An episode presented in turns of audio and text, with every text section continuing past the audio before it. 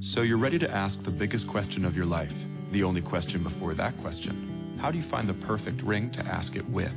With the incredible selection of diamonds at Jared and our price match guarantee, you can dare to stop searching and find the perfect diamond at a price you'll love.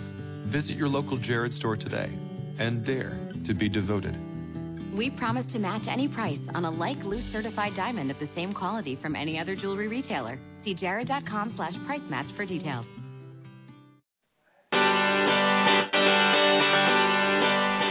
Hello, and welcome to Everyday Connection with your hosts, Rico Shields and Jean Victoria Norlock.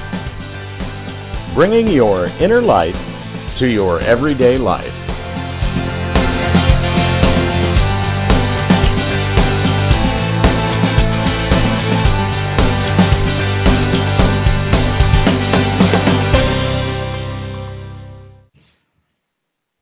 Welcome, everybody, to this Tuesday edition of Everyday Connection.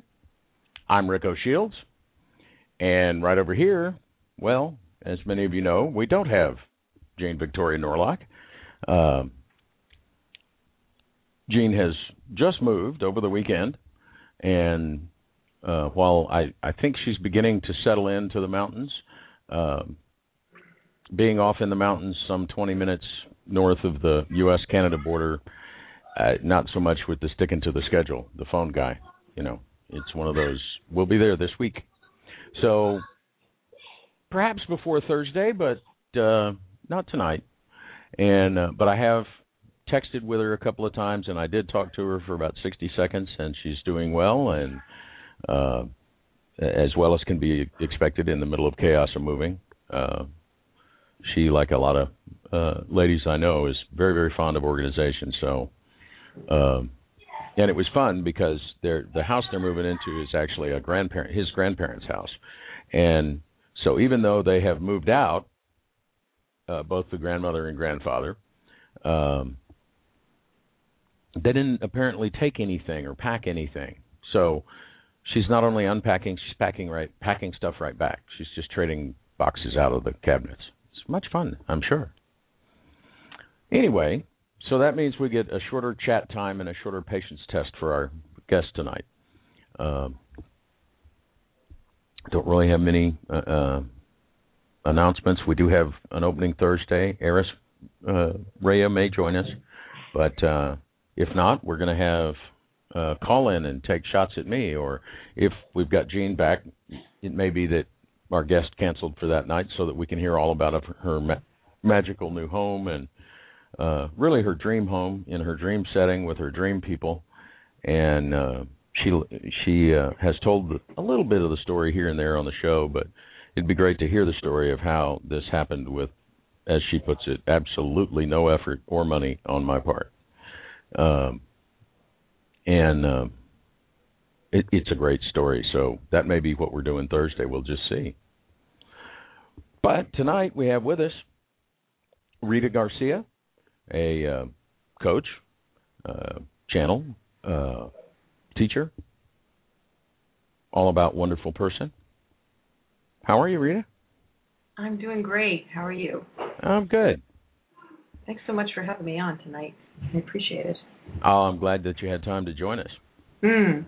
So, I suppose we'll move right on into Jean's trademarked question. I've I've been uh, advised that I have to ask the question and that I have to try to ask it the same way she does. So I'll do my best, Okay. um, and then we'll uh, we'll see what happens. okay. So, Rita, yes. who the hell are you, and what do you do?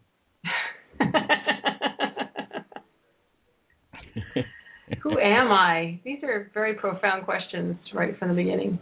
Um, I am a mom, first of all. I, I would say if I was going to classify myself, I would say I'm a mother of three kids and a wife to a pretty amazing guy.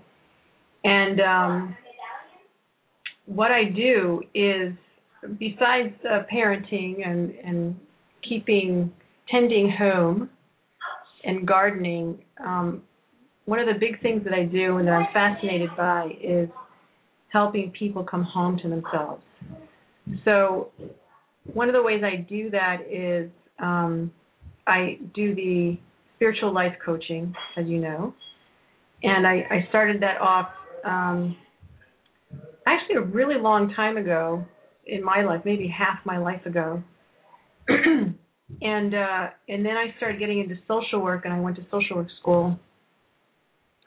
And Right. after about ten years of being a social worker, and then having a family, I put that all away. I felt very burnt out, and I just wanted to focus on my family. And then I myself went into um, a, a crisis of of identity and and in my life in general. And at the same time that I was doing this, I had hired a coach to help me with a business that I had. I thought he was going to help me close more people. That's what I that's what I thought I hired him for. Right. And you know how, you know, your higher self will let you do things to its own end. So thinking that I hired him to help me um, create sales in this other business, I was astonished when he told me at some point, um, you need to take a step back from your business. So um, I reluctantly did that. It was like one of the most terrifying things I did because I thought that my business was going to save my life. And uh, when I did that, I allowed myself the time and space to do things like meditate, take care of myself, uh, work out, just have quiet time. And I loved that so much that I never went back to what I was doing. And I really went down a road with him where I learned um, a lot about uh, what spirituality is really for me, um, how I create my own life, how my beliefs shape everything that I do, and everything I think and everything I feel. And so I started feeling better after a while. It took a long time, but I started feeling better. And then um, I started looking around, and I would go into like Whole Foods. If you've ever been to, well, you're from Texas, you've been in Whole Foods, I'm sure. Yeah. But um, Whole Foods, where we live, is, I mean, it's like an unbelievable abundance of food and color. And yet I go in there uh, with new eyes and sort of like, wow, wow, this is amazing. And I see so many miserable people going up and down the aisles. and I thought, wow, a lot of people need to know what I'm learning because it's not about how much money you have. It's not about where you live. Um, it's it's what you're thinking inside. Here are these people in this very nice area going through this like what I think is like food as a work of art type of place and are miserable. So it, it is really surprising uh, to me when I go through Whole Foods here. We have a gigantic one over near where I grew up, and we don't really have one out in my end of town. But I I make the venture and um, every so often, and and the people that are just wandering up and down the aisles look like they're in some mass market hypnosis yeah, grocery store, just going through the motions. yeah, exactly. They were going through the motions of their life and and being feeling really miserable about the whole thing. And um, so I decided, you know, maybe um, being a social worker and wanting to help people in general, I thought, well, maybe I could take the skills that I have as a social worker and help a lot of people. So I started emailing a couple of my mommy friends because those are my people. That's who I was surrounding myself with Sure. and said, um, "Hey, you want to come over and um, I have some news to tell you about my own life. I'm feeling better, and I want to tell you about it." So about three women came over, and we did literally. I think we met for 45 minutes. we did like a 15 minute meditation, and we talked. And I said, um, "So, do you guys want to do this again?" And they went, "Yes." oh my God. Can we do it right now again? Exactly. Can we live here? So that's that was my first group um, doing this, and we met for two or three years. The four of us, we stayed a group for four, uh, three or two or three years, and and then switched out members and new members came in and things like that. So and then I also started doing individual work, coaching women who wanted to just focus the time on them and their individual needs, and so I started doing that.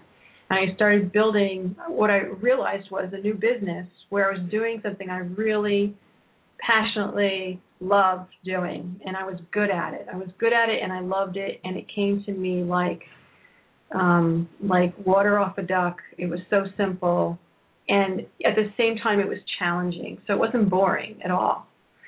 Um, and the other wonderful thing about it was that whatever I was working on at the time, usually one or two of my clients would have the same exact thing. So I would get to um, experience something, work through it, and then pass it on to them. And many times they were they were doing things in it that I wasn't doing, so I got to learn from them. So I was just like, wow, I get paid to do the work I love to do, to do the personal development I love to do, and just share it with other people. That was basically what I was doing. So I did that for. Um, Sounds yummy. I know it's just like dream job for me, and I was the person. I remember when I got married um, in 1999, my uh, guy of honor got up to give a speech, and he said, "Rita is the person I've never seen someone work so hard try to figure out what they're supposed to do when they grow up." And because I was obsessed with what am I supposed to do, and I still really hadn't hit it. So when I was doing this, I thought, "This is what I'm supposed to do. This is it." And um, and when you hit that, for me, that was like um, huge, huge. So I built a business on that and was very happy. And then um, this is a long answer to this question. I realize. Oh, it's perfect. Okay. We we get everything from two words to thirty minutes, so Okay. you're right on spot. All right. So so I was working with this coach, continually working with this coach and, and learning and, and and growing. And at one point I started um and this is where you and I intersected. I started watching uh Esther Hicks, um, who channels Abraham. I started watching her uh obsessively. Like I was always a fan. For a while I was a fan. But I started just watching all the time, all the time, all the time. Like I just couldn't get enough of it, of the videos, and watched the same ones over and over. And I kind of confessed this to my coach, you know, like I think there's something wrong here. I'm obsessed with this. And he said um very wisely, maybe there's nothing wrong with it. Maybe you just want to do that. And I thought, me? Me? Yeah. That's for someone special. That's a special thing. I'm not that person. Um, I'm a, I'm a life coach. I don't channel, do that kind of stuff. And so, of course, you know that was smashed to pieces by the end of the session with him. And um, he's like, "Well, why not?" And around that time, I caught an interview with Oprah, Oprah Winfrey, interviewing Esther Hicks about how she got into what she was doing. And it was as simple as she start she had her own channel reading through I think it was Seth, the woman who um channeled Seth, I think. And then they told her, um, check in with yourself, like you can do this. And um so she started meditating and just letting go and letting go and sure enough these energies started coming through her and so I thought, well, I could do that. I meditate. So every night it became my little nightly project, my experiment. I would sit in my chair in my bedroom and I would close my eyes and focus on my breathing and relax and I just would say to myself, let go and let go more and keep letting go and let go and let go, let go. And maybe the second night I started to um notice that my hands wouldn't stay in the same place. My hands would slowly, slowly, slowly start moving up and change position as if they were going to start floating. And I just I just was sort of fascinated by what else is going to happen. And as things started unfolding and unfolding, um, I started getting messages in my head um, like, um, "We're here, we're here. Um, we're here to help you. Um, you are love." You know, really nice, kind, gentle messages and I just kept going and going and going. And finally I decided I'm going to give this a voice. I'm actually going to allow these words to be spoken. And I started doing that. And then a, uh, a name came. And the name was Alexa. And um then I just kept developing and developing it. And right around that time I was searching the net um and I found um the group that that I, I met you in which was the course uh, the channeling course, and um, run by three people, which I thought was interesting. And when I told them my story, I think I came like maybe halfway through the course. When I told them my story, they were just like laughing because it was so um, familiar. Yeah. And uh, I felt like, oh, I found my people because at that point, My peeps.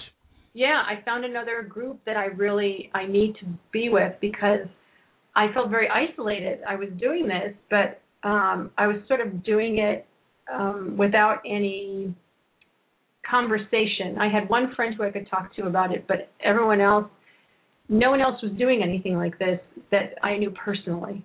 Right, right.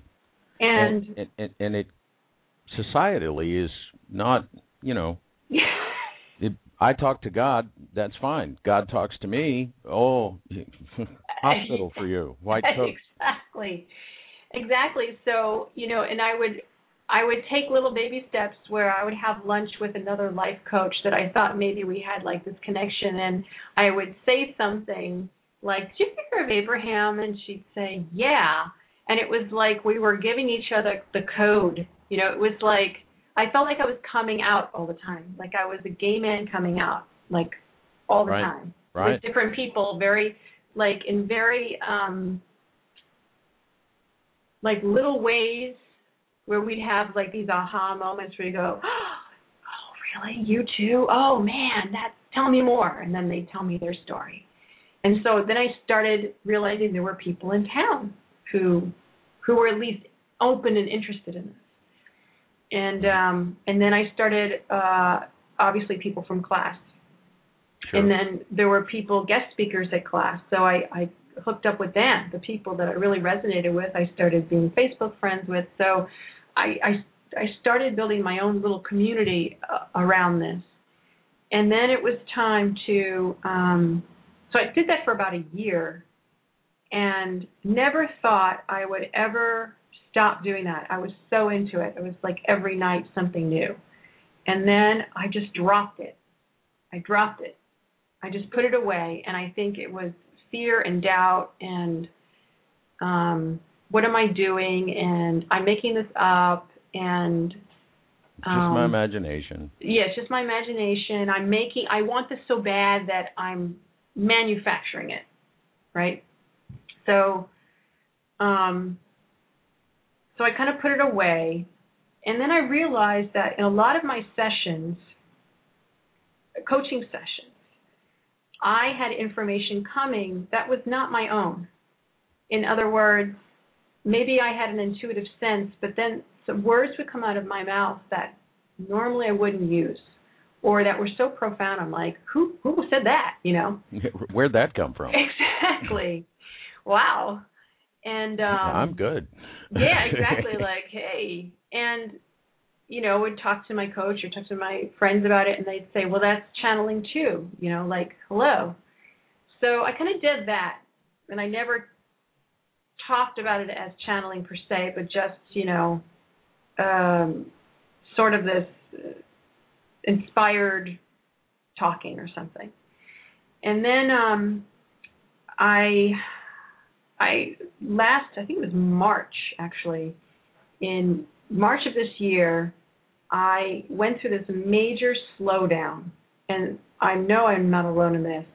Was like walking through mud for about a month, six weeks, and um, I had vertigo at one point. Had really bad vertigo for like a day, where it was, and I've never had vertigo before, and just everything was like everything felt really difficult to do. And I knew something was up, something was shifting, but I didn't know what. And I started reaching out to different astrologers and, and just reading different things. And then um, it was suggested to me, you know, maybe it's good to go back to that channeling thing where you were connecting with this, you know, higher being to help you. Like this would be a good time. Yeah, now might be a good time. Exactly. so I started doing that again, and wow, was basically told you're being recalibrated. You're being recalibrated. I was like, really? What What do you mean? You know, what do you mean recalibrate? You're being. This is why you have to slow down. We need to change some stuff up in you. You're being bumped up, you know, to the next level of consciousness, and you're going to be walking through mud and you're going to be letting go of a lot of stuff and and suddenly falling down and exactly like yeah, yeah everything's going to fall apart. I'm like no i did that for years. I thought i was done with that. I thought transformation done rita's good 2.0 destination. Exactly i didn't know there was still a lot more to go and they said no no no no no there's still you're you're like first trimester here. I'm like oh you're kidding me. Okay. And they're like, it's okay, it's cool. This is where you, this is what you wanted. That was the, the the biggest message I got over and over is this is what you wanted your whole life. And that always brought me back to knowing because it would always bring me to tears when someone would say, This is what you wanted. And I go, right. and that knowing of like, okay, yeah. I didn't know it was gonna be this way though. Yeah, it I mean, you've you've you've brought it up. We did take a channeling class together, and I had a channeling experience many years ago, uh, in the mid to late '80s, that scared me to death. And it's one of those things like I'm gonna, this is cool. I'm gonna check this out, and then something happened, and I was like, ah, yeah. no. And um, uh, but we took the class together, and I foresaw Yeah. myself, you know, uh, not necessarily touring around like uh, Esther and Jerry, you know, that was just non-stop all over the country and the Right. planet, but um, regularly working with clients one-on-one and helping them with change in their life and da da da. I certainly would not have said, you know, oh well, I'm going to be a radio host and Right. and producer and movie Right. producer and yeah no uh but it comes like it comes i guess Exactly, and it unfolds the way it needs to unfold. So, so then I started. I was really the the channeling because in the beginning when I started doing it, I immediately wanted to help other people with it, and then I would have to block of confidence. What if I say something and no one gets it? What if they think I'm making it up? What if blah blah blah blah blah? And that stopped me, stopped me. So the second time that I let it kind of come to me, I decided I'm just going to work on myself. This is just for me, and I needed it. I couldn't work with anyone else. I didn't even want to see anyone else for like a month and a half. So um I focused on myself, myself, myself and in that there were so many little and big changes that happened that it gave me the confidence. It it helped me build me back up to the point where if I was going to share this, it would definitely be because I wanted to do it, not because I thought I had to do it um, because I'm a good helper, because I like to help people. It was something that I ch- I was ready to do, but it was but it, I think I had to go through that period where it was just for me, just for me. well and it doesn't really land right if you're doing it for all those other reasons that you listed Yeah, you know it's well i have a service mentality and i must be of service to others and right. or or i just like to help people and it it it has to come in there for you i mean it, it's a famous interview quote with esther uh, uh, she asked abraham once you know very early on it, you you you want me to tell people that the world this right. and the answer was we're just telling you Exactly. and um it it it's a it's odd because you'd think well this must be an energetic this must take some doing and so this must be for a big deal and Yeah. well it's just for you Yeah. you know exactly. and and um uh really looking back at it it's like wow me just me yeah. but it does. It takes a lot of that pressure off of I got to go save the world or something, and it takes a lot of those odd motivations out of your reason why. Yeah, and and you know one of the things that they say typically, you know, it's sort of we have this little ritual of words that happen in the beginning, and I think it's a reminder to me is that one of the things that they say is um, we're always glad to be here. We're always thrilled to be here because for Rita have to have access to us, she has to she has to shift her energy, and that's always a good thing. So basically I feel like what they're saying, and I, I'm kind of voicing it right now in this interview, is they're saying this helps Rita. and that's the most important thing.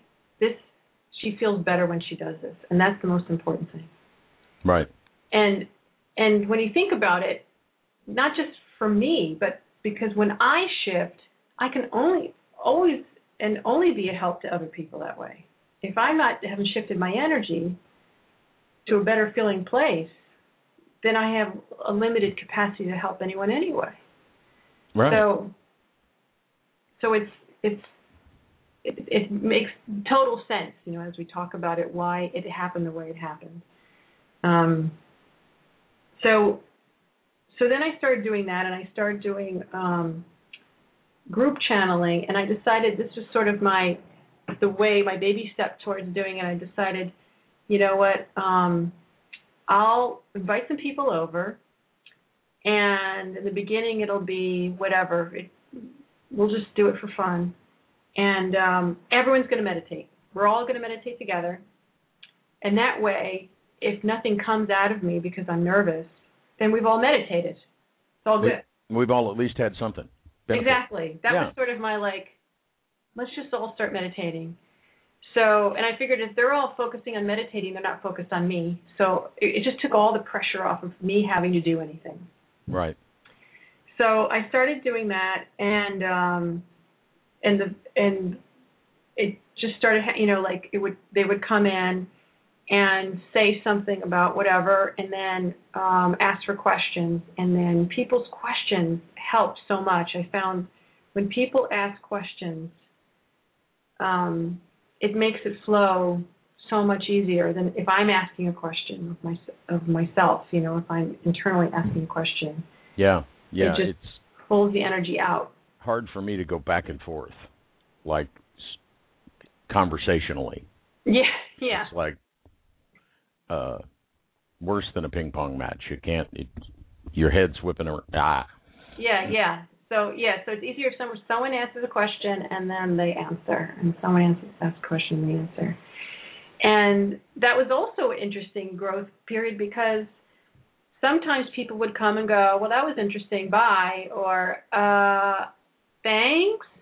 Okay. and other people were like, "This is great." So I realized because you know I'm trying to figure out, well, this will be established whether I'm going to do this or not. And one time I had like three women over, and two of them were like, "Okay, well, thank you." You know, they kind of like backed out of the room. You know, like, "All right."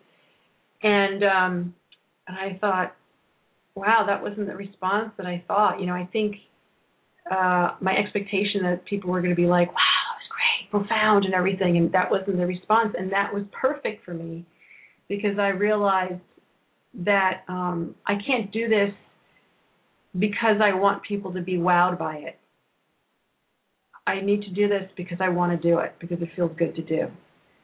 And um, right around that time, when I was feeling a little like, should I be doing this anymore because people weren't wowed by it, I was listening to an interview on NPR, and it was this the guy who was like the head of NBC when Seinfeld was big, and they were um, asking him about how you know like what what were the reviews of Seinfeld when it first started, and he said I have a framed I have a frame on my desk and it has a piece of paper in it, and the piece of paper is one of the original um, feedback sheets that they got about the show. They have when they do a show, they have little audiences watch it and give feedback. Right. And he said the feedback about Seinfeld when it first started was that it was too Jewish, it was too ethnic, it wasn't interesting enough, no one liked the characters. This is what how Seinfeld was reviewed. And he said I realized I keep that as a reminder that I knew in my heart that that show was going to be successful and I loved that show. And that the fact that that audience didn't like like it was okay. It was okay. Yeah. It was just one audience. Sure. And so when I heard that, I went, "Oh, thank you, thank you. Do it because you believe in it, not because one audience doesn't like it, or you don't even know if they don't like it, but they didn't, they weren't wowed by it." Right. So I thought, all right, it's time to continue because I still it feels good to do. I'm just going to do it. And uh, so I kept doing it, and sure enough, the right people showed up, and then people wanted individual sessions. so I started kind of. Uh, I still do coaching, but a lot of my coaching is now coaching slash channeling, and um, which is can be very powerful. And so I was doing that and rolling along, and then I went on a Reiki session, and the Reiki uh, master told me, uh, "There's another energy coming through you, a masculine energy. So just look out for it." And I said, "Okay." So then I was like, "Oh, who's this?" And uh, so I asked this. I just said, "Who are you, and what do you want, um, and what do you do?" And um, the answer was, "We're putting energetic crystals into your palms." Oh, really? I say. And I noticed that I started having uh this yeah, it's like so nice when you get those announcements of we're doing this to you now. Exactly. You're going in for service first. You're being recalibrated, and now we're putting energetic crystals in your palms. This is what you asked for. So, um, so I started having this pulsing out of my palms, and it felt like a like a like a pulse, but like a like a rotating pulse. I don't know how to describe. it. I'm doing it with my hand, but you can't see it. But um, so that was kind of cool. And the the name I got on that was Ray, and I went Ray. Are you kidding me? Like Fred or Joe? Right? And not Not like or something. exactly Methuselah. And they and he said, well, as in ray of light. And I went, oh, okay, I like that one. That makes sense. So that's Ray, and Ray doesn't say a whole lot. Ray gives very, very short answers, but it's a lot about the energy. It's about feeling the energy, and um, so so I worked with Ray for. I've been working with that energy for a while, and that's all about. Um, I just worked on myself for like a month, where I was um, taking, bringing the energy into my hands and then putting them on the different chakras of my body and, and seeing what I felt, being the receiver and the giver at the same time. Once again, it can get a little strange there. Yep. And so right before um, we went on summer vacation, we went to Mexico City. Um, uh, I got the word it's time to work on other people. Like you need to start practicing on other people. And I was like, okay. And um, so we went to Mexico City, and I thought, well, I can't wait three weeks to come back and do this, so maybe I'll just find some people in Mexico City. And um, as soon as I mentioned it to a couple of people I knew, they were like, yeah, work on me, energy work, yeah, do it, do it. And um, so I started doing that, and I started getting messages and sensations in my body, and um, like either like reactions, you know, like um feeling unsteady or feeling like the energy was pushing me or pulling me or or stuck. And so now I'm doing that um and then I and then I did it from a distance.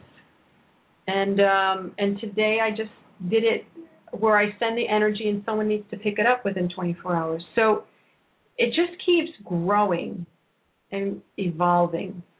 Um Expanding and absolutely. And it, it, it's I try to explain to people when they ask me, and, and, and it's it, it's almost a little bit difficult to explain because you know, yeah, I have ideas and things of what I think I'm going to be doing a year from now, but Who that, knows? that could be different tomorrow. So they're Yeah. really just kind of fun games I play. You know, like laying out a schedule for this movie. I I really think that that's. I mean, I'm boy, the passion starts coming out in me, and I'll I'll look up and it's 3 a.m. and I'm watching little I'm watching educational videos on production or budget or things, and um, but you know, gosh, I I couldn't have told you I would be doing this a year ago. So Exactly. um, exactly. it, it what am I going to be doing in the summer of 2013? right. I Who knows? I don't know. Yeah, I mean, one of the things I had a client just today say, you know, in the world of business, you're supposed to make a goal, write a plan, and then follow execute that plan. And I said, um, well, you can still do that, but just know it's all pretend. Right. just know it's all a pretend plan that is you're laying out to make yourself feel better, which is fine. Um, and then see what happens. And it can be fun. It can you know. be, I mean, but it may not all go go according to plan, and that is magical. If you can be okay with that. if you can, yeah, not put the attachment. It, it because I'm I'm a gadget person. I love gadgets. So filmmaking, come on, talk about gadgets. Yeah, Oh, you got cool a lot of toys. gadgets. Yeah. And um and I've also, you know, done management and organization and and I've always seen it more as a duty. You know, it's like there's this group of people and they want to all get somewhere together and that's hard to do. So I'm going to help shepherd them together when they, you know, uh, one of them runs out of the flock and starts screaming their head off. I mean, wants to go a different direction. But um but it's just so it's tremendous fun now. And people are like, "Yeah, but you haven't gotten your first grant yet and how are you going to you can't really talk to these location people about coming to film them cuz you can't tell them when cuz you don't have any money and you and I'm like, "Yes, so what?" yeah. and and and they're they just look at me like you've lost it and you know i- i- if i have lost something i'm i'm fairly sure i'm glad i lost it I was gonna say that's good. Yeah, I mean, there's there's our our logical part of our brain can really um, it's it's a I think it's it's a helpful servant, but when it starts to take over, it can really in, in, impede what you're doing. So it's great that you um, allow yourself and naturally just feel good where you are, even though all these other things are not in place yet. yeah and it is it is sometimes i mean it's a very new experience uh, like you say it always keeps evolving and expanding and um but it's uh in a way it's very liberating Yes. um, you can't be stressed about how you're going to make this come true if you don't even have any thoughts about making it come true. Right. Right. And um, but it is the logical mind can scream and squirm a bit until some, some things start manifesting. You know, Yeah. it's like when you first jump off the cliff, your brain goes ah, Yeah. Oh yeah. and um, but then you fly, and then you do that time and again, and the logical brain starts going, "Hey, wait a minute, she might have an idea." Yeah. Yeah. Well, you know, it's like when I first started the business that I do now, um, I for years seemed like for years I was miserable in one area and that was I wasn't making enough money with it. Enough, whatever that means, right? It was never at a level where I felt good about it. And and then of course because I didn't feel good about it, I would say, well, but I'm a life coach and I'm supposed to have a happy life in all areas and here I don't have a good life in this area, so I'm not a very good coach and who am I and blah blah and I could go into it. Why would anybody listen to me exactly if they saw I'm what was going on around here? Right. And at one point, you know, uh my coach said to me, you know, maybe Rita, maybe this is not about the money.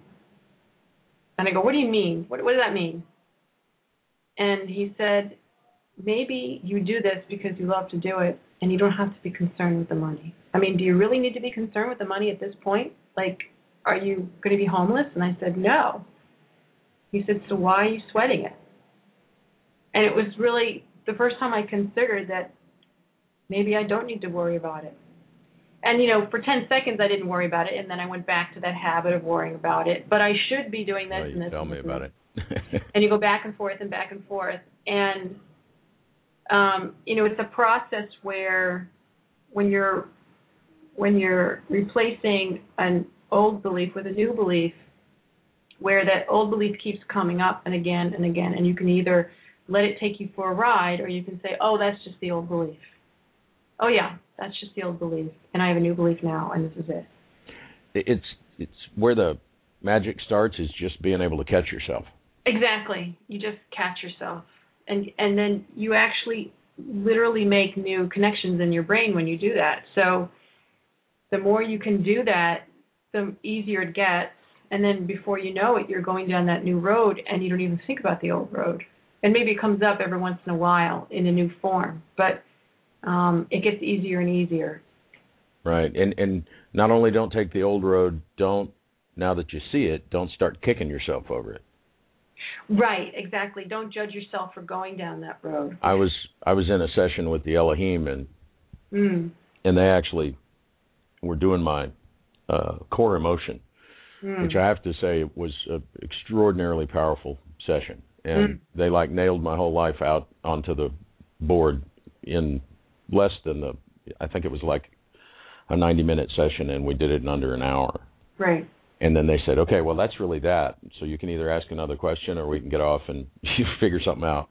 Right. And and and but they told me, "Don't don't go looking back. Don't go looking for examples. Don't Yep. do that." And of course, I did that, and uh, but they were quite you know refreshed with the way that I did because I was like, "Oh wow, it was in there too," instead of Yeah. "Oh gosh, I did it there too." It's it's a big difference. Yeah. Well, I think yeah. Go ahead. and and and and it's it's amazing with I suppose having your fi- fingers and hands in the clay like Esther would talk about. It it, Mm. it it's a very I guess it's more like a potter's wheel or something because it's a very subtle touch often. It's, it's just Yeah. a just uh, and and and and then things don't you know it's not like a light switch. They don't say okay, we're here to help you change your belief. We're, we're here to help you shift your vibration because it's a it is a process. Yeah. it is. But um, um, but the thing that that fuels that process or makes it possible is often just seems to me such it, it I just kind of marvel at the fact that you can make such a subtle energetic change and it's like Yeah. you know half your world seems to change. Yeah, and I think part of it is part of that is is that so many of our beliefs are limiting or are really just a, a house of cards. And when you can just let go of one car, the whole house collapses. It's like the whole, you know, it's like um in Wizard of Oz. You know, it's this big wizard that's so scary and then you open up this little curtain and you see the guy doing everything and you go, "Oh, I'm not afraid of that anymore. Yeah. I see the man behind the curtain." So it's the place, you know, I was um have you heard of Robert Scheinfeld? Mm, it, the name rings a bell, but he was interviewed by my friend Kathy, and he has a great book about. He has one about business, money, and and pers- I think health or relationship, but it's all about um, releasing. And um, one of the things he talks about is the places that we have the most power, are the places that are scariest for us to go, and that's the way we we create it. We create it so that our biggest fears um, the most uncomfortable places for us are where we have most of our power. And so when you're just willing to go a little bit in that direction, you start to get that power back. You know, the, who you really are. You start to understand who you really are. And then it just starts to crumble. It's like a domino effect. yeah. That's why a little bit, a little shift in your energy can just make everything look different. It's like the domino effect. It's the law of attraction, right? Right. So Right. And um and of course I I don't remember which branch of martial arts it is, but mm, uh, there's one where the jujitsu, maybe. um or taekwondo or the, the the basis of it is that this here's this attacker coming at you. There's going to be a moment when you and the attacker are in balance. yeah. And so if you just watch for that moment, you can barely touch him Yeah. and he'll go spinning off to the side. Yeah. And um and I've seen some of these uh masters touring from China and I mean it really yeah, they have their hands up in front of them, and they do sort of put their hands on them, but it, it really it doesn't look like they're doing much. Yeah. And and and these big guys just go plink, Yeah. you know, and um, and and I think it's very much that way in life. You kind of when you're getting at the issue, you're almost finding that balance point of oh wait a minute, that's not. I'm not sure I ever really believed that, Right. and whoosh, yeah. it, it is an amazing thing. Well, we've chatted right past the our traditional first break, so we'll go ahead and maybe take a little break here Okay. and uh, then come back. And I'd kind of like to hear a little bit about this uh, economic stuff that you've picked up along the way too, Okay. because uh, that's a subject I've been dying to get into. I've we've sent one invitation. We we, we just haven't found the right email address, but we will. Okay. Uh, so uh, for old uh, Charles Eisenstein, Yes. and uh, Let's talk about that. I know that you uh, know a little bit more about him than some people. So uh, let's see. Ah, we'll have a little recorded word from Jean since she can't be with us tonight, and then uh, I love being here from Elijah and the Band of Light. We'll Mm. be back in about five minutes, five six minutes, folks. Stay with us. And now a word from our sponsors. All things are ruled and shaped by patterns. Every moment is filled with symbolism and synchronicity. Understanding the symbols that shape our lives can provide us with guidance and a greater sense of freedom as we gain the ability to navigate the subconscious. Mama Webb draws on 16 years of research into world mythology, theology, symbols, tarot, archetypes, and natural healing, combining that knowledge with intuition, personal experiences, and witnessing, journeying, supporting over 700 plus clients on their paths to peace. Mama Webb is able to provide unique insight into the forces that guide our lives and shape our worldviews. You can find Mama at mamaweb.com or call 1 855 WEBB CAT. The life of a creator can be challenging without the support of a loving family. When your inner child calls, will you have the courage to answer? If you're looking for a safe place to play in the artistic energy of life, a place where you can be embraced for all the beauty that you naturally hold within, then the Inner Child family is the perfect place for you. A safe haven for artists, poets, and musicians, this uniquely accepting group of individuals is waiting to welcome you with open arms. Be it support that you seek, publishing assistance, or just a fun, friendly place to hang your virtual hat, you've found a second home in Inner Child.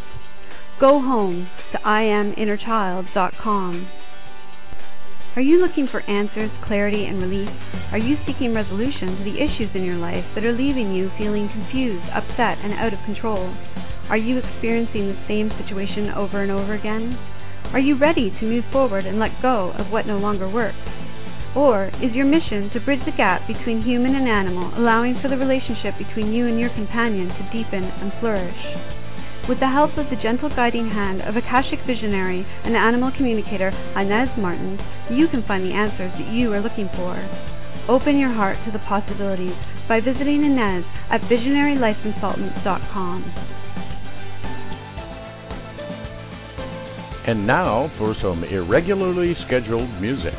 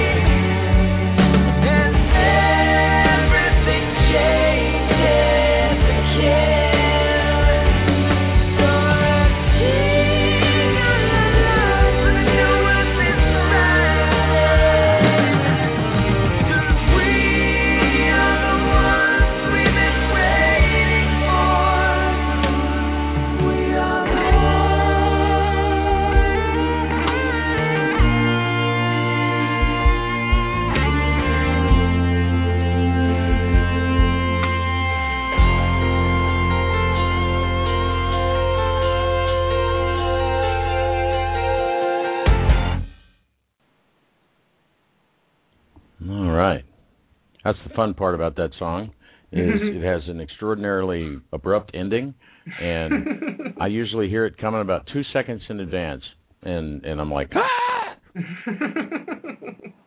It's Blog Talk. Sometimes you push the button to tell it to do something, and it just looks at you like, what? Fun. It's a good platform. It, it's it, it's worked well for us. We've blown up people's modems and wiring and but I, I always just tell them we flow a lot of energy down these lines that they're not used to, and Right. and besides, you know, that means lots of people we know have brand new internet lines going to their house. It's cool. uh, I mean, by the time they got done, they rewired that whole apartment building that uh, Gene was in.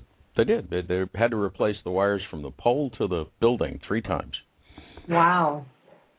Wow. And um, so uh, we'll see how things go up in the mountains. But uh, the the house is apparently the the aquifer underneath it is a bed of quartz that the Oh, water wow. flows through and is stored in, and and um, so I think that'll either really help or we'll just have to make a standing appointment monthly with the phone guy. uh, make real good friends with him. That's right. But uh, that's been my one. uh, I, I'm on the edge of Houston, so I'm not right in the middle of the big urban jungle. But uh, but I would kind of like to go back out to the country. I lived in Kerrville for years. Oh, I love in the hill Kerrville. country, yeah. and um, I always said if if that's why they don't have any ind- allow any industry there is because if there was, too many people would move there Yeah. and uh, uh, ruin sort of the atmosphere. It's a lot different than it was when I li- I lived there in the '80s. That's where That's I was. That's when I lived there too. Yeah, around there. Yeah. That's when I found uh, um, the How to Channel book, the Seth books, and then Mm. the learning how, opening to channel from Sanaya Roman. And uh, Yeah. Yes. and um, it's a it's an excellent book. I always recommend it to people, and they say, okay, yeah, but what what do I do? I said, just read the book. Yeah. Yeah. I did that in the in the eighties and and thought I'd play with a couple of the exercises and all of a sudden they answered me and I went ah! Yeah. and, Yeah. ran the other way. You And I often wonder if there had been an internet or a, some way to find this community you talked about. There's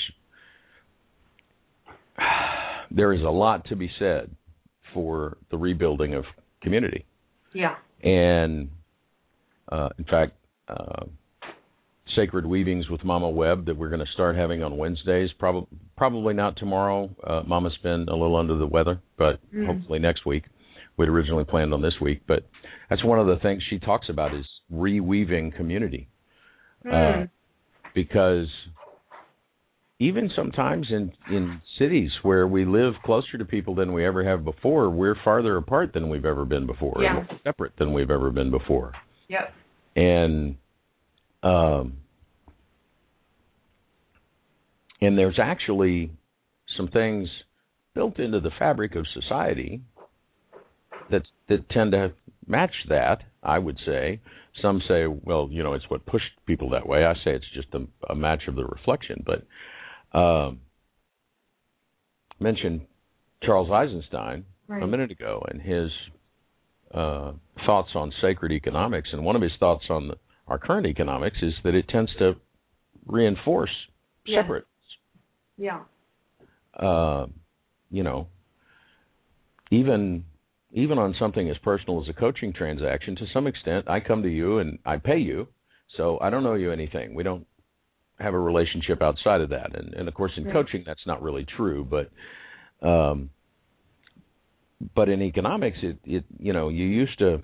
It's one of the things that we talked about with uh, our good doctor that recovered from multiple sclerosis by changing her diet and meditating and um, is people used to you know would talk about how weird it is that you need to go out and, and and go find a local producer of something and meet them you know? Right. get to know them. Well 50 years ago we weren't a mostly urban society. We were a mostly rural society. And you sort of kind of knew the people you Yeah. know You knew the guys at Brown's Drive-In, which was the only place to get a burger in Kerrville. You knew the people over here and over there, and Right. and and and they knew you, and and so there was always more to your interaction and relationship than product payment, product payment, Right.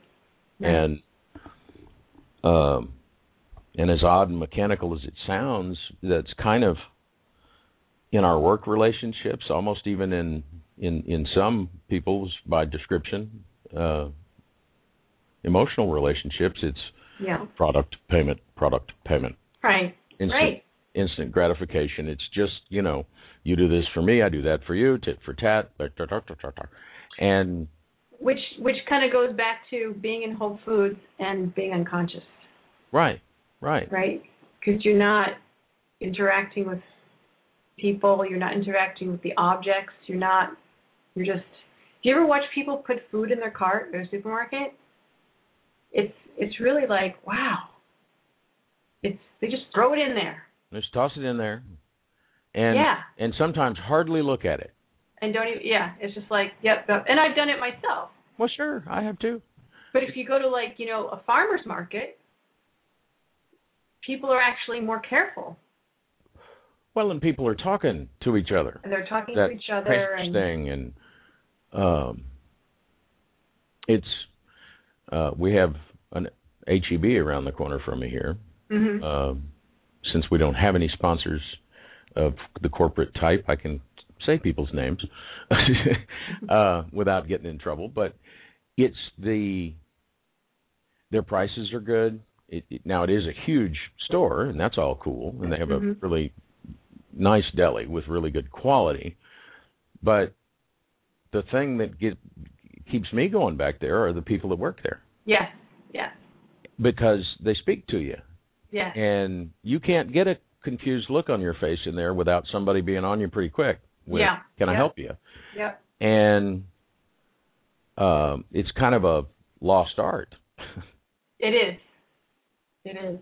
So um so tell us a little bit about this uh sacred economics and and the economy of gifting or gift economies Yeah. uh, which are uh, it's not really a new thing is it No, it's not at all. It's actually in a lot of um, a lot of um, places, like in islands and, and, and communities that are not as um, they're not big cities, right? So there's there's he uses a lot of Charles Eisenstein is the author of Sacred Economics, and he uses a lot of examples of of island peoples and um, older communities that it was the community itself was held together by a sense of obligation um, because one person would do something for someone and then there was an obligation to give back.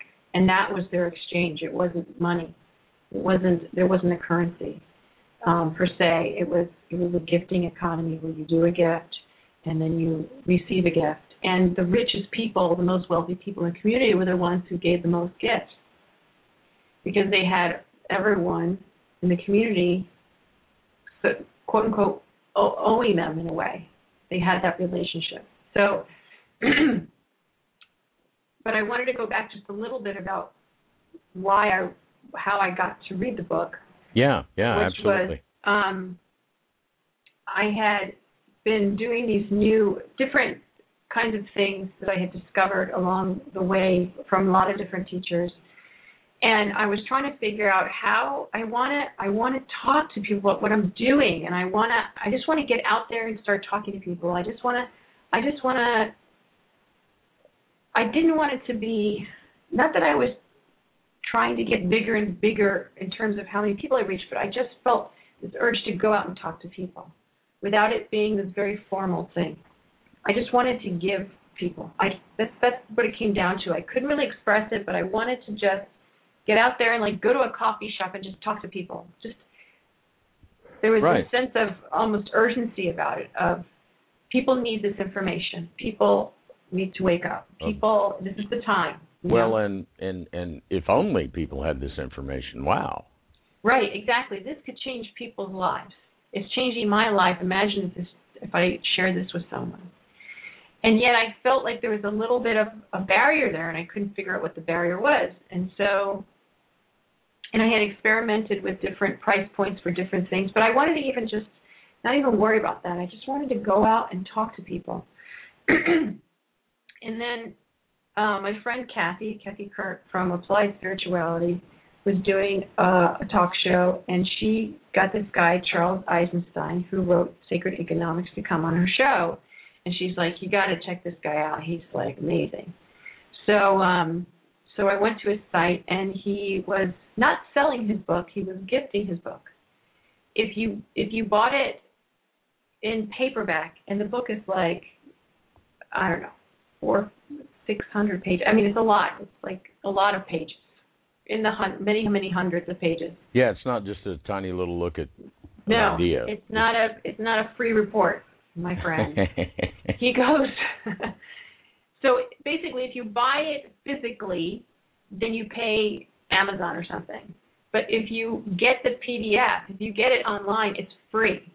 Now, would you want to get a 700 page book online? I don't know. But I just decided I, I want the book in my hands and I bought it. And I started reading it and I I just kept saying yes to it. And there were times for sure that I felt challenged and went, I don't know about that, or I feel uncomfortable with this. But I felt like it was all good to feel that discomfort and feel that challenge in it. Right. And, and so when I read his book, he, he I'm not going to do it justice, but parts of the books that really resonated with me was there was a part about this whole gifting community, gifting communities that that are all based on um, they don't have the separation that money can bring. Where, um, say, the example he used was if you have, uh, if you go to a restaurant and you have a not so great meal, you pay for the meal, and you never see that person again. You just decide not to go back there. And you go with your money to another restaurant. But he said in a gifting community, if you have a bad meal, that person knows it. There's a relationship there. And so that person is more likely to want to make that up to you. There's there's there's just more in that than just oh I'll just buy it somewhere else, which is what we tend to do, right? We go, well I can't get it here, I'll try to get it there. And so we the sort of the the right, money all gets in the way. The people don't matter. Right, exactly whoever's the highest bidder or the lowest bidder wins versus the one that feels the best to me. Um, so, so I really, that really was like, yes, this is what I'm talking about. This is, I think this is answering what I'm trying to answer. The question that I kept saying, why can't I just go out and do this? Um, and the other thing he talked about was uh, usury, which is um, I always thought usury was charging um, an inflated amount of in, of interest on money, but he defines usury as charging any interest. So he talks about things like um, reverse. Um, I think it's what is it called? Reverse interest or something. It's it's basically um, that banks actually will give you money to have money there. So it's the opposite of uh, no, sorry, that's not right. Um, if you have a loan with a bank, um, depending on there's you usually pay interest to the bank. So basically, they make money off of money. Right. He said making money off of money actually doesn't serve anybody, um, and that banks should need to stop doing that. In fact, they should start paying you to have just money in there. And right, and it's it's it's really kind of a deceptive thing the way that you know if it's sort of pictured out for people yeah. as opposed to buried in an economic theory somewhere to see that okay so how does money come into existence banks loan it to somebody right but then and that creates a debt but for that debt to go away you got to give back what you got plus more. Well right. where did the plus more come from? Nobody ever created that. Exactly. So and it so keeps people in debt. how could it ever work? And and really when you look at it that way it's almost like who thought this up? This It's- doesn't even make sense. Yeah it's like a massive ponzi scheme. And so there's always this pressure to grow, grow, grow. And they don't mean spiritually or emotionally, they mean to get more money, to get more money, to get more money. And so then we find ourselves like we had that conversation about um we just had that conversation about money um was that's where that pressure comes from is I must I have to keep growing with my money. I have to keep growing with my money. I have to keep growing and growing and growing and growing and growing. And you know, I started to think about there was an interview of um this guy who worked on Wall Street and he said everyone on Wall Street has a number and they'll tell you their number and their number is at what point will I be happy? What number? And guess what? Every year that number changes, it goes up. So people can never be happy. So this kind of looks at that and says that's not working anymore. It's just not working. It's not bringing us closer together. It's dividing us. And it's not saying money is bad, nor is No. it good. No. It's the system of what we're doing, of what we're doing with it. So he calls, you know, um, this sort of age that we're going through, that we're changing into, is the age of reunion. That we've been coming from the age of separation and we're going into the age of reunion. And in the age of reunion, we're going to have just different money systems. We're going to have different ways of dealing with money and being with money, different relationships. So that really appealed to me, and I immediately wanted to apply it to everything, but decided I'm going to apply it slowly because I know myself, and if I try to apply it to everything, I'm going to get discouraged very quickly, and then think it's never not going to work at all. So I decided um, that what I do is if I have a group event, um, like my channeling um, or coaching, um, and I just started this a, a couple months ago. I I make it a gift. Excuse me, I make it a gift. So in other words, what I say is, this service is a gift to you. Um, if you feel inspired, if you feel appreciative, if you got something out of it, I totally am open to a donation. That's sort of so it's it's up to the other person. I'm not saying Right. you have to donate. I'm not telling you how much you have to donate. I'm saying I'm open to it. I'd love it, but either way, it's cool. right. Um, and I also say, and if you want to just, if your idea of of feeling appreciative is to passing this information forward, then do that. Exactly. So that's sort of my my baby step into this is so I still have individual clients that I charge money for. Um, I have a set rate, and then we work with that. Right. But for group, I've decided I'm gifting this because I want to see how it feels. You know, it was sort of like a new thing for me because I would I have lots of things that I give away on my site, and the usual things that marketers tell you you need to give away. You know, a free report, a sample of this, First chapter of this, what, whatever it may be. Exactly. But this was like another step for me was gifting a service ongoing for a group of people. And it had some challenges. It's definitely and I've done a lot of money work, Rick. A lot of money work. You have to do your work Oh yeah. Oh, because Oh yeah. this is not, you know, five years ago I would have done this from the from the place of I can't charge money because my stuff is not worth it. Right. And so that would be like I just avoid money altogether and say, well, it's a donation, right? So that's not what I'm talking about. What I'm talking about is you understand the worth of what you do, and in fact, it's worth so much it's priceless, and you know that already, and you're gifting it, Right. and you're open to It's Uh, not. It's not yeah. so much the case like the marketers might, you know, we're, you should put down a suggested donation because they need to know how much you think you're worth.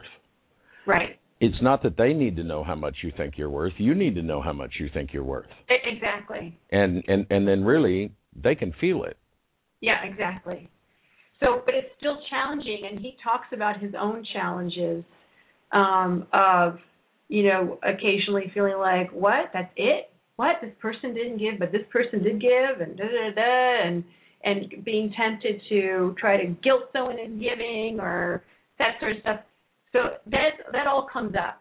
So it's all there for for review and releasing and and it's challenged. But one thing that did happen very recently was so I did this for about a month, where all my groups were um, by donation, by gift, and the money that people were donating was not um, at the level that they would do if I was charging, um, you know, like a regular way. Right. And so then, so I was like, okay, all right, just be, you're cool with it, you know, deal with it, release it. So then we went to Mexico, and um, I went to ask my in-laws uh, where a bank was because I needed to get some cash out to pay someone. And they said, "Well, how much do you need?" And I said, "No, no, no, I, no, please don't. I want to get my own money." And they go, "No, no, we just need to know because um, you inherited a bunch of money."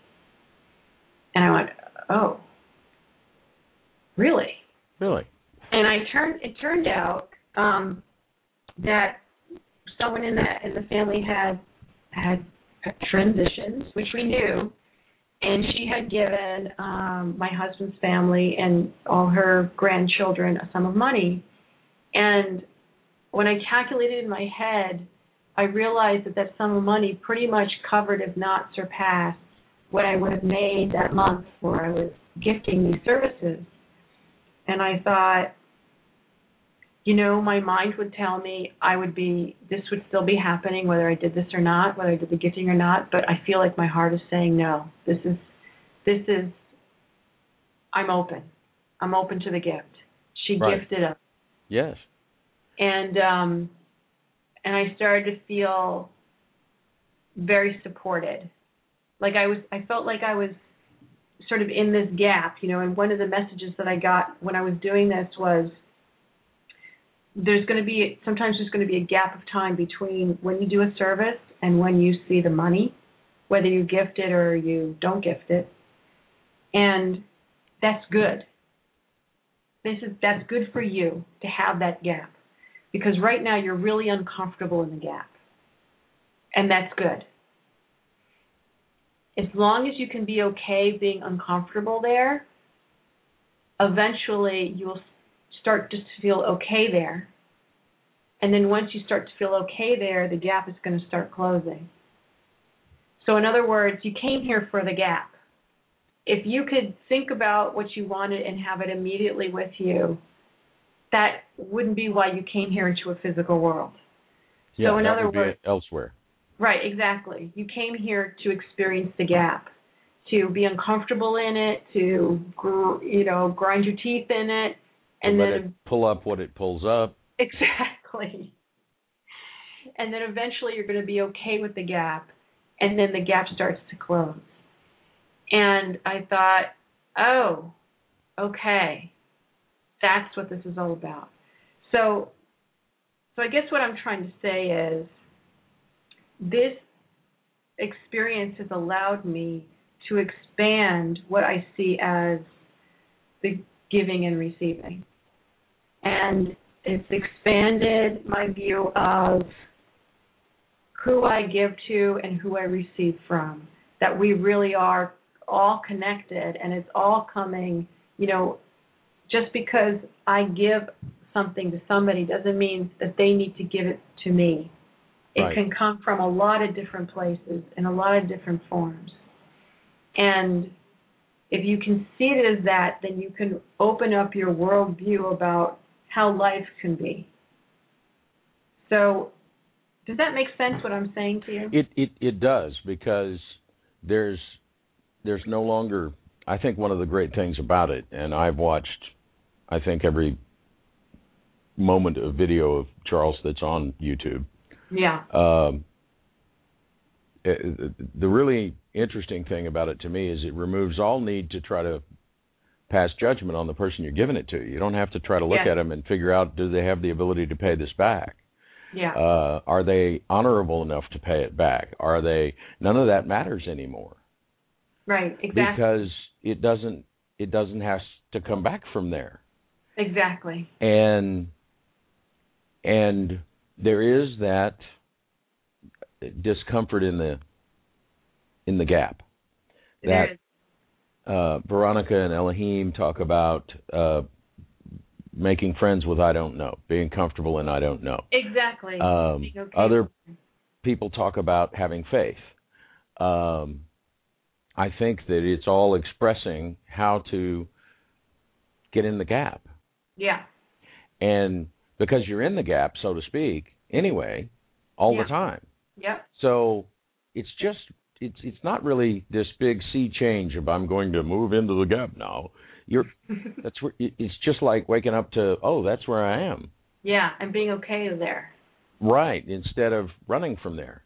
Yeah, exactly. And because we kind of run from there into excuses and habits and things and and you can't change your life or even allow it to change Yeah. except now. Exactly. And uh uh and you know another gift from this is that I've been interacting with people and reaching people that I've never reached before because I didn't have a story about whether they could afford it or not, um, whether it was worthy of sharing or not, um, whether it had to be packaged in a certain way.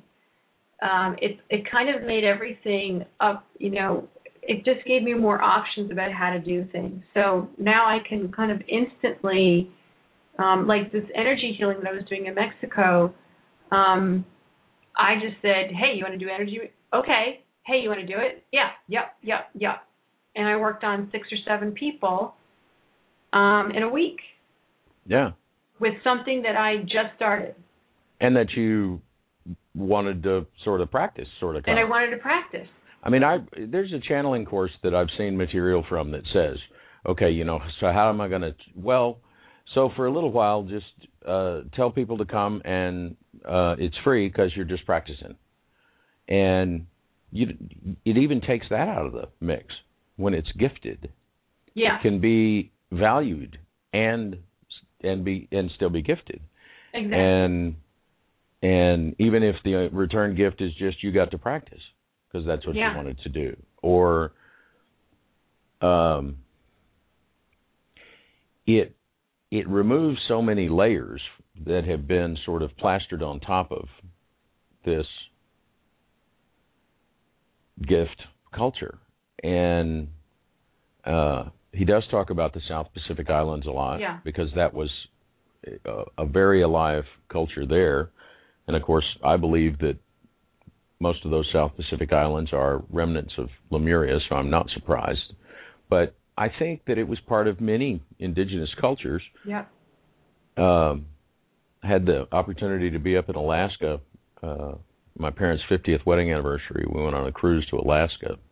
The my two sisters and I and my parents. Mm. And uh, one of the places we went on one of the shore excursions was to uh, a native village, uh, the Saxman uh, village, Mm. and everybody, as you came from the parking lot and you're going to go in, and you know there was a tour, but you could also just wander around, or you could sit in the place and have a drink and a snack, whatever you wanted to do. But to get in, you had to go past like an entry thing, Right. and people were in line, kind of like going, "Do we have tickets for this? Are we supposed to have? What are we?" And we weren't in line to pay or to show that prove that we had tickets. We were in line to get a gift Mm. and it was a little pin like a like skiers put on their jackets or golfers put on their hats or it was a little pin you know it's not something extravagant but you weren't allowed to be a guest in their village without having been gifted something Mm. it was it it, it what they said it has been our way as long as anybody can remember is that you know we desire to give a gift of our greetings and appreciation to guests Yeah. that come to our village Yeah. and so it was watching people the shock on some people's faces the giddiness some people like started giggling and couldn't quit when Yeah. they discovered that it was not to have to pay or prove something but to get a gift it was Yeah. really it was like they turned into little kids it was so cool yeah. Yeah.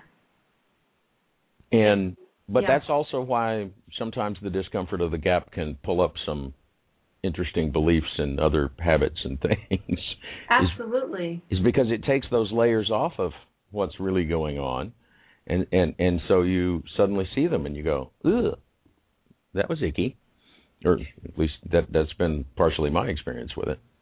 Well, I know. Yeah. I mean, and I'm not as I don't have as much experience with it as you do, but uh well, I'm a, maybe a page ahead of you on this, but yeah, but Um, we're all we're all trotting along, doing quite well, I think.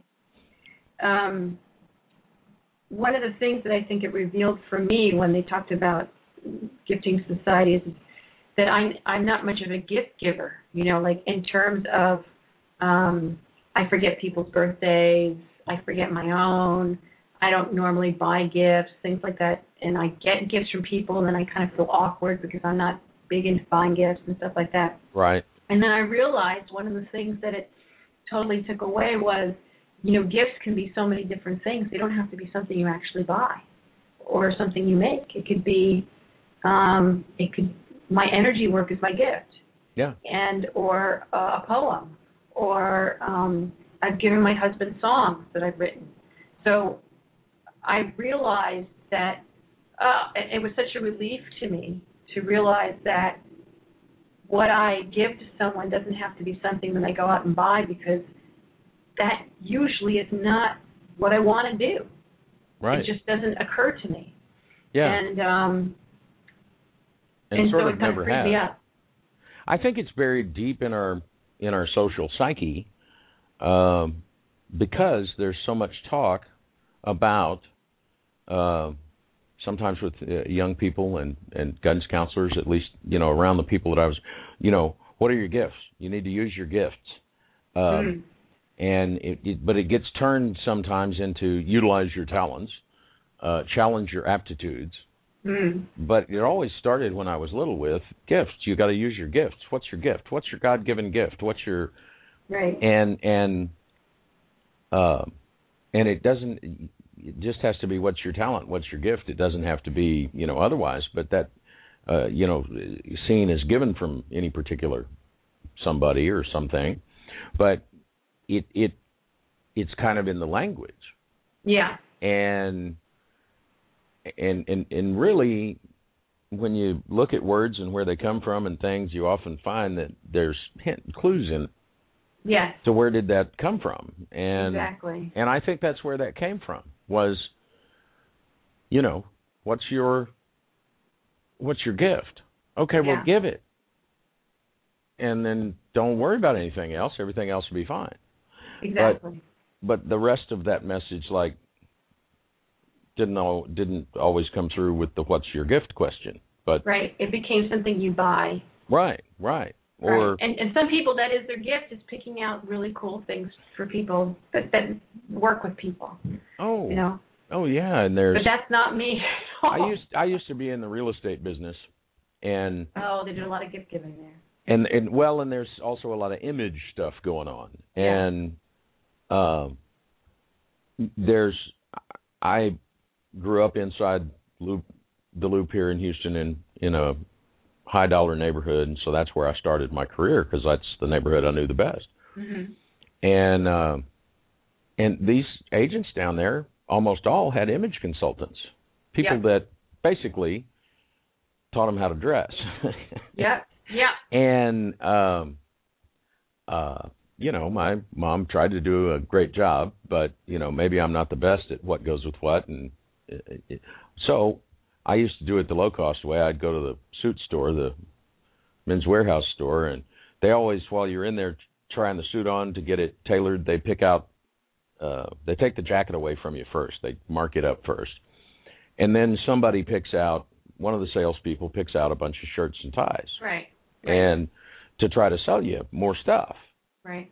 But they also generally are picking out stuff that goes together. So Right. I would just I didn't buy you know, they'd have five things picked out and I'd buy one or two, but that's how I did it. And that and the Land's End catalog would have like a stack of their shirts Right. in different colors and then there would be a different tie on each one of them and so I would just order if I ordered that color shirt I'd order that tie Right. Right. and and cheat because it was such a thing, you know.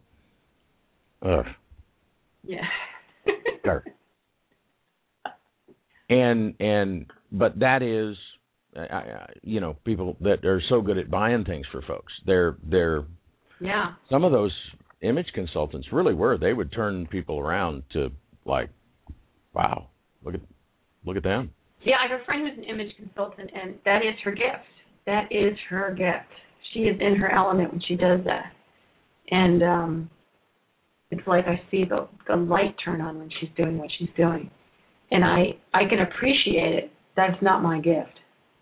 right and it's not my gift but and and I kind of want to stress to people is that your gift is your gift Yeah. and it doesn't because we talk about coaching and channeling and stuff first and then we talked about this stuff your gift doesn't have to have anything to do with spirituality or spiritual growth Absolutely. you could have a gift of uh, plumbing.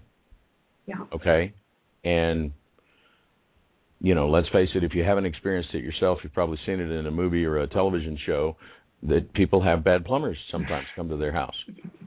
Okay so if plumbing's your gift man go for it. Uh, you will be in demand i can assure you.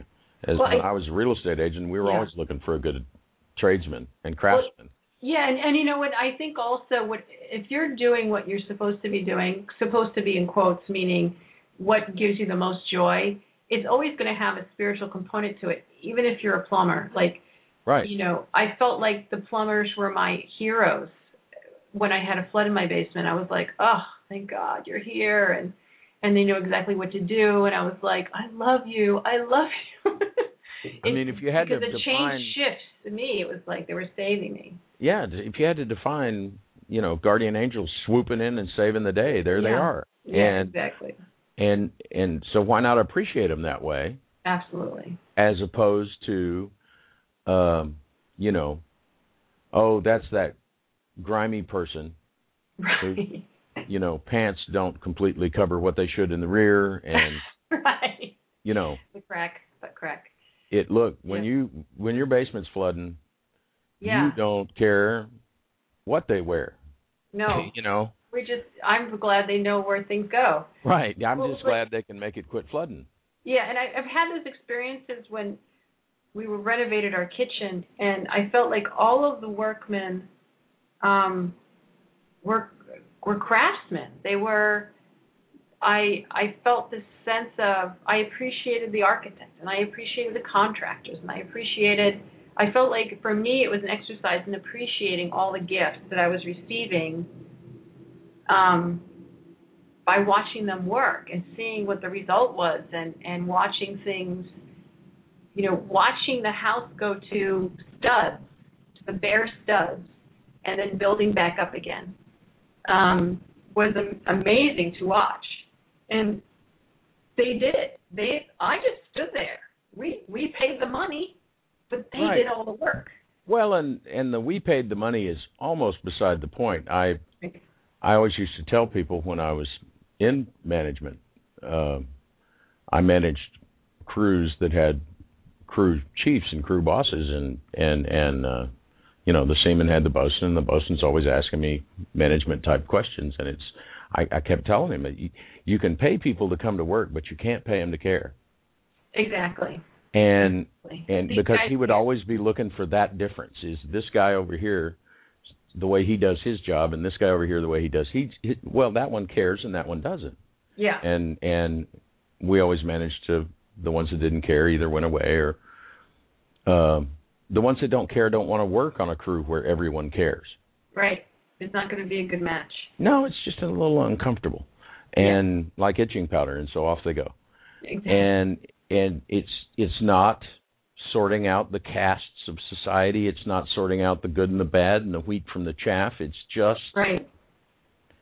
everybody's experience is valid. Everybody's truth is true but um i've been fortunate enough most of my life to have the experience of working with people that care. Right. Uh much more often than not. And it, it's uh it's an amazing thing and you accomplish amazing things yeah um, uh, that don't happen when that's not there, yeah And- absolutely and and that's the biggest element I think that you know what Charles is doing, sort of, is trying to bring back into it is here we go back to this reweaving community thing. Yeah. Community is important. Absolutely. Community is important, and people say, you know, well, the money is not important; it's the people. Well, that's your community. There that's, you go. And uh, we've kind of been thrown together in groups that might not have wound up that way. Uh, because in the city, you you know, your next door neighbor may be an accountant, and you may think numbers are, you know, the devil's work. And and used to, you all kind of lived in with people that did the similar things. Yeah. Uh, and uh, so the internet's a cool way to find community, and and and but you'll be surprised once you start being confident it's there. It's all around you. Absolutely, like popcorn. It's really fun, really fun, and and this has been really fun. See, here we are at three minutes already. I, told, I know it went really flew by. I told you to be quick, and that we'd have a good time. I know. even even without Gene here to keep me honest. I I mean to keep me on. You did very well solo, I have to say. Well, thank you. Um, do want to let our podcast listeners that may be away from a screen um, know that you can find a lot more information from Rita, and of course the free things that marketers say you should give away free, like she said, at becomingawake.com. Uh, I like that name because that's really what it's about is becoming yeah. awake, and uh, I'm not sure if there is an all the way awake. It, I think it's just a it's process. forever yeah, it's a never-ending story. But at least it's far enough far enough from here that you ain't got to worry about the end. So exactly. like driving across Texas, how far is it? Way farther than you want to know about. Yeah, 857 miles. Right. Yeah. Yeah. It's uh. That's what the Beaumont signs say when you're going to El Paso. right, and and over there in Kerrville, I was met up with a guy I used to ride a motorcycle when I was in college, and I met up with another guy on a bike, and uh I asked him where he was going, and he said he was going to someplace over in New Mexico to spend the night with his friends, and I said, "Not tonight." yeah. Oh my God. you still got 500 miles to go. He's like, "You're kidding? I've been driving in this state all day." I said, yeah. Well, well, yep. Texas. Exactly. so nice to have somebody that knows about Kerrville and stuff. Mm-hmm. Anyway, I'm I'm cheating on our time. Uh, again, I have no earthly idea what's going on on Thursday night, so it's probably a must-listen show because that seems to be the way it works out. Uh, I said, maybe Jane will be back with us. She can tell us all about this magical place in the mountains, and I think this not getting internet and stuff back. She doesn't even have a phone, a landline phone. She's got a roaming cell phone that she can call 911 with, and um, is for her to sort of soak in and settle in. So I think it's going to be cool. Uh, and then uh, I, I guess we do have somebody next week. Do we have somebody next week? I don't know. Uh, yes, we do. Brenda Hoffman will be with us Tuesday. Uh, you folks probably see me post her. Uh, her blog comes out weekly, right before about an hour before the show. So it's always on my wall, right next to the show. And uh, and then next week Thursday, we're going to have Robert Miller, who uh, is the author of the Pentultimate Key, and I think now the uh, newly updated and refreshed version is just called the Ultimate Key. Or uh, anyway, it's going to be a fun week. So join us on Thursday and let's see what this guest cancellation night turns into. Uh, and until then, I would, Gene would say, stay connected.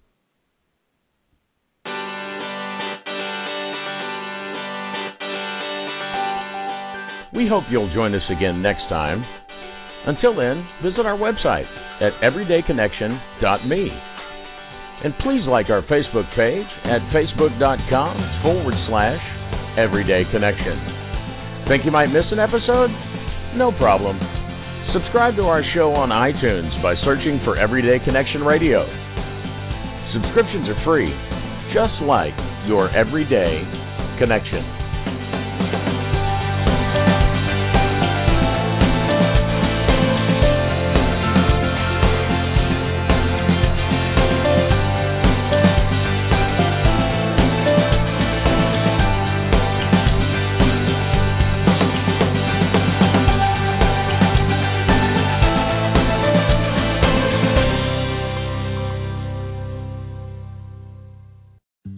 To ask the biggest question of your life, the only question before that question. How do you find the perfect ring to ask it with? With the incredible selection of diamonds at Jared and our price match guarantee, you can dare to stop searching and find the perfect diamond at a price you'll love. Visit your local Jared store today and dare to be devoted. We promise to match any price on a like loose certified diamond of the same quality from any other jewelry retailer. See jared.com slash price match for details.